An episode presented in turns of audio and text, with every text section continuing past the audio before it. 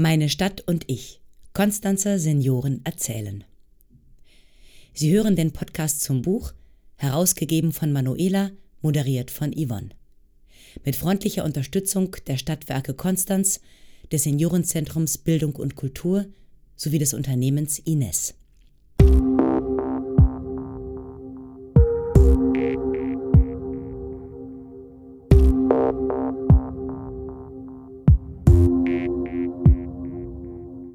Mit 17 Jahren reist die Berlinerin Karen Prengel erstmals in das Konstanz der 60er Jahre. Eine schicksalhafte Begegnung für die junge Frau. Ein halbes Leben später strandet sie wieder in der Stadt am See. Ihre Ehe ist gescheitert, die Kinder flügge und sie selbst bereit für einen Neuanfang. Doch sie tut sich schwer mit dem zähen, dichten Nebel, dem Dialekt und dem Provinziellen. Ihre Arbeit als Altenpflegerin unter See helfen ihr schließlich wieder richtig Fuß zu fassen. Wie es zu ihrer Erzählung kam? Alles hat begonnen mit einem Schreib- und Erzählprojekt der Journalistin Manuela Ziegler im Jahr 2020, mitten im ersten Corona-Lockdown. 20 Seniorinnen und Senioren haben hierbei von ihrer Beziehung zu Konstanz erzählt oder geschrieben. Viele Projektpartner und Sponsoren haben dazu beigetragen, dass daraus ein Buch werden konnte. Nun sind ausgewählte Erzählungen auch als Podcast zu hören, denn mit Musik und Klang sind sie umso berührender.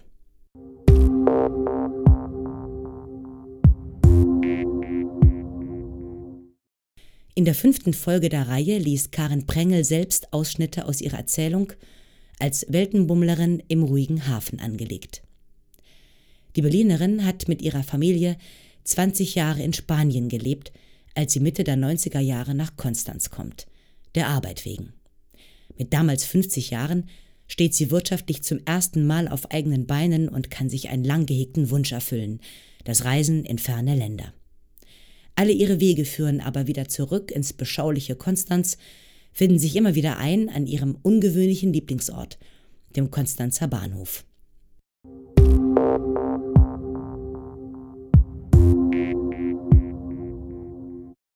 Glauben Sie an Schicksal? Ich eigentlich nicht. Doch wenn ich darüber nachdenke, warum ich als gebürtige Berlinerin in Konstanz lebe, kommen mir Zweifel, ob nicht doch eine unsichtbare Hand mich hierher geleitet hat. Um das zu erklären, muss ich zurückreisen in meine Jugendjahre. Die Bodenseeregion interessierte mich am meisten. Ich bin in Berlin geboren und aufgewachsen. So eine altertümliche kleine Stadt, ja, wäre doch mal was anderes, dachte ich und entschied mich für Konstanz. Los ging's. Zum zentralen Omnibusbahnhof am Funkturm. Natürlich mit dem Bus, denn in den späten 50ern konnten nur die gut betuchten fliegen.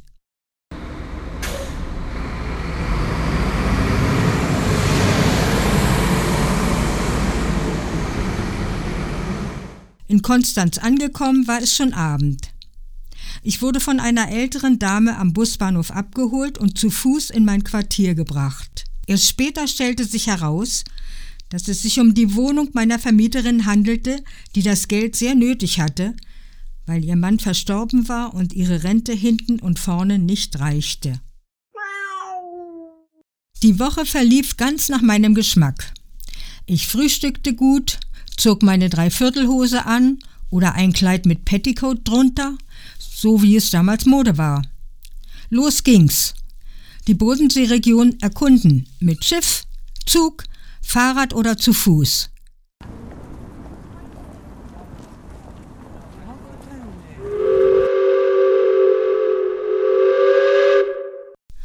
Ich bin ein aufgeschlossener Charakter und lernte dadurch schnell andere junge Urlauber kennen. Abends saßen wir oft noch lange auf der Marktstätte zusammen und redeten über unsere Erfahrungen. Nach 8 Tagen war leider alles vorbei. Wir tauschten Adressen aus und schrieben uns noch eine Weile. So ist das immer mit diesen guten Begegnungen, die aber nach einer gewissen Zeit leider verblassen. Wieder zurück in der Hauptstadt eröffneten mir meine Eltern, dass sie sich trennen wollten. Und da ich noch nicht volljährig war, musste ich mich entscheiden, bei wem ich in Zukunft leben wollte. Eine schreckliche Entscheidung.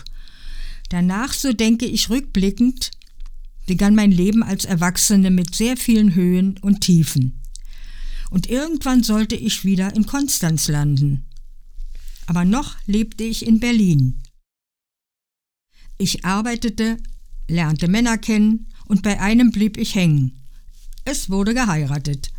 2 Kinder brachte ich auf die Welt und wir zogen fast alle 3 Jahre innerhalb Deutschlands um. Bis mein Mann, ein gebürtiger Spanier, versetzt wurde. Wir zogen also mit Sack und Pack nach Spanien.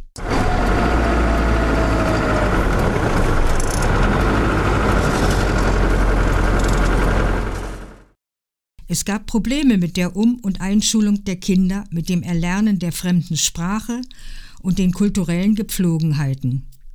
Auch die Hitze machte mir und den Kindern enorm zu schaffen. In Spanien ging gerade die Diktatur Francisco Francos zu Ende. Die Umorientierung der Landsleute verlief keineswegs einfach. Die zuvor altmodischen Spanierinnen kleideten sich auf einmal sexy. Eine Emanzipation von dem einen Extrem ins andere. Und ich dagegen fühlte mich in der klassischen Frauenrolle gefangen, obwohl ich aus dem moderneren Land kam. Ich verbrachte knapp 20 Jahre dort, mit schönen und weniger guten Erinnerungen. Und dann kam es, wie es kommen musste. Genau wie bei meinen Eltern erfolgte nach etlichen Ehejahren die Trennung. Unsere Kinder waren inzwischen erwachsen geworden und hatten ihre Partner. Ich ging in meine Heimatstadt Berlin zurück. Es war Mitte der 80er Jahre. Eine 3-jährige Ausbildung zur Altenpflegerin schloss ich mit einem sehr guten Examen ab und fand keine Arbeit. Ich war mit meinen 50 Jahren zu alt und außerdem Berufsanfängerin. Erschwerend kam hinzu, dass die Mauer ein halbes Jahr zuvor geöffnet worden war und viele wesentlich jüngere, berufserfahrene Krankenschwestern und Pfleger sich in West-Berlin einen Job suchten. Ich hätte mit Absagen ein kleines Zimmer tapezieren können. Heulen war beinahe an der Tagesordnung. Eine Berufsberaterin beim Arbeitsamt gab mir den Tipp, versuchen Sie es doch mal in Süddeutschland. Garmisch-Partenkirchen, Sindelfingen, Stuttgart, München und Konstanz standen auf meiner Liste. Und überall wurden mir Übernachtungen angeboten.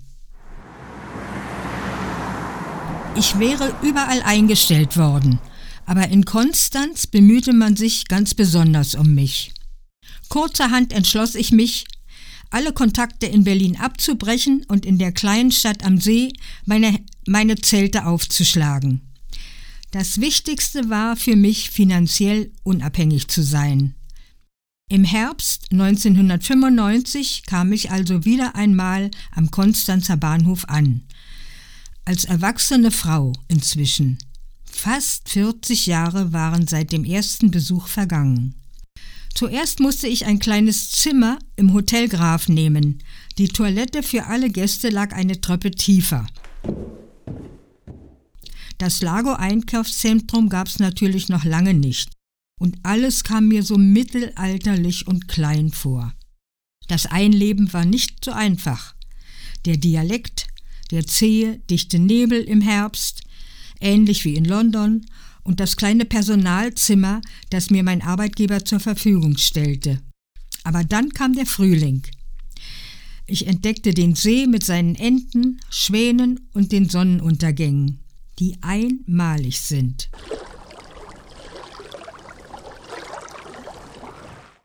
Ich kann das beurteilen, weil ich viele Sonnenuntergänge auf anderen Kontinenten und in anderen Städten gesehen habe.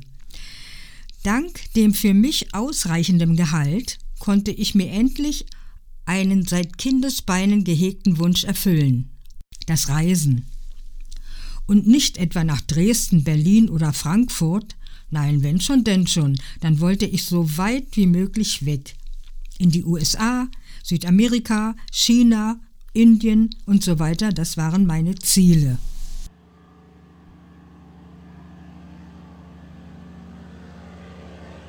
Auch in Berlin war ich ab und an, um meine altbekannten Viertel zu durchstreifen und eine frühere Schulfreundin zu treffen. Und ich erlebte Erstaunliches, was mich anfangs an Konstanz gestört hatte, dass ich beim Einkaufen und Spazierengehen gegrüßt wurde, das vermisste ich plötzlich in der Großstadt. Grußlos aneinander vorbeigehen fand ich irgendwie herzlos. Das Grüßgottle und die Freundlichkeit der Konstanzer bekamen plötzlich einen höheren Stellenwert für mich. Mein Lieblingsort in Konstanz ist der Bahnhof mit seiner Umgebung, obwohl er nicht unbedingt schön ist. Attraktiv finde ich seinen hohen Turm. Es ist ein besonderes Gefühl, das mich mit diesem Ort verbindet.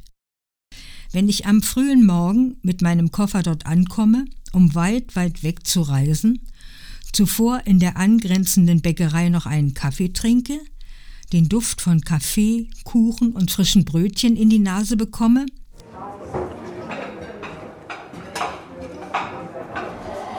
und dann gestärkt auf mein Gleis gehe, dann bin ich so happy. Die Rückkehr ist meistens genauso emotional. Es ist mein Bahnhof. Nichts hat sich verändert seit der Abfahrt. Die Leute grüßen mich freundlich wie immer. Ich sitze anschließend mit meinem Rollkoffer noch lange, lange im Stadtgarten auf einer Bank und genieße diese Ruhe und dieses heimische Gefühl. Und noch etwas verbindet mich mit Konstanz. Das Bild in meinem Wohnzimmer. Es ist ein Geschenk meiner Kollegen zum Abschied meiner langjährigen Tätigkeit als Pflegerin in einer Konstanzer Einrichtung. Das Foto zeigt den Eingang des Gebäudes mit dem Wappen und davor sind Bänke und Grünflächen zu sehen. Wenn ich dieses Bild anschaue, könnte ich ein kleines Buch füllen. Meine Welt war die Arbeit. Das sage ich ohne jeden bitteren Unterton, ganz im Gegenteil. Ich habe meinen Beruf sehr, sehr gern ausgeübt und mir scheint Arbeit das falsche Wort dafür zu sein. Das Bild sagt mir auch, dass Konstanz für mich noch eine Vervollkommnung war und ist, beruflich und auch privat. Mal sehen, wie lange ich diese Stadt am See noch genießen kann, denn eines ist ziemlich sicher. Hier möchte ich meine restlichen Tage verbringen.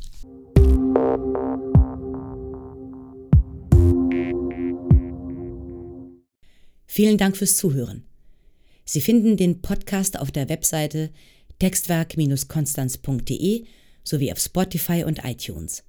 Freuen Sie sich auf Folge 6, wenn die Autorin Brigitte Sommer selbst aus ihrer Erzählung liest mit dem Titel »Die Universität verleiht Flügel«.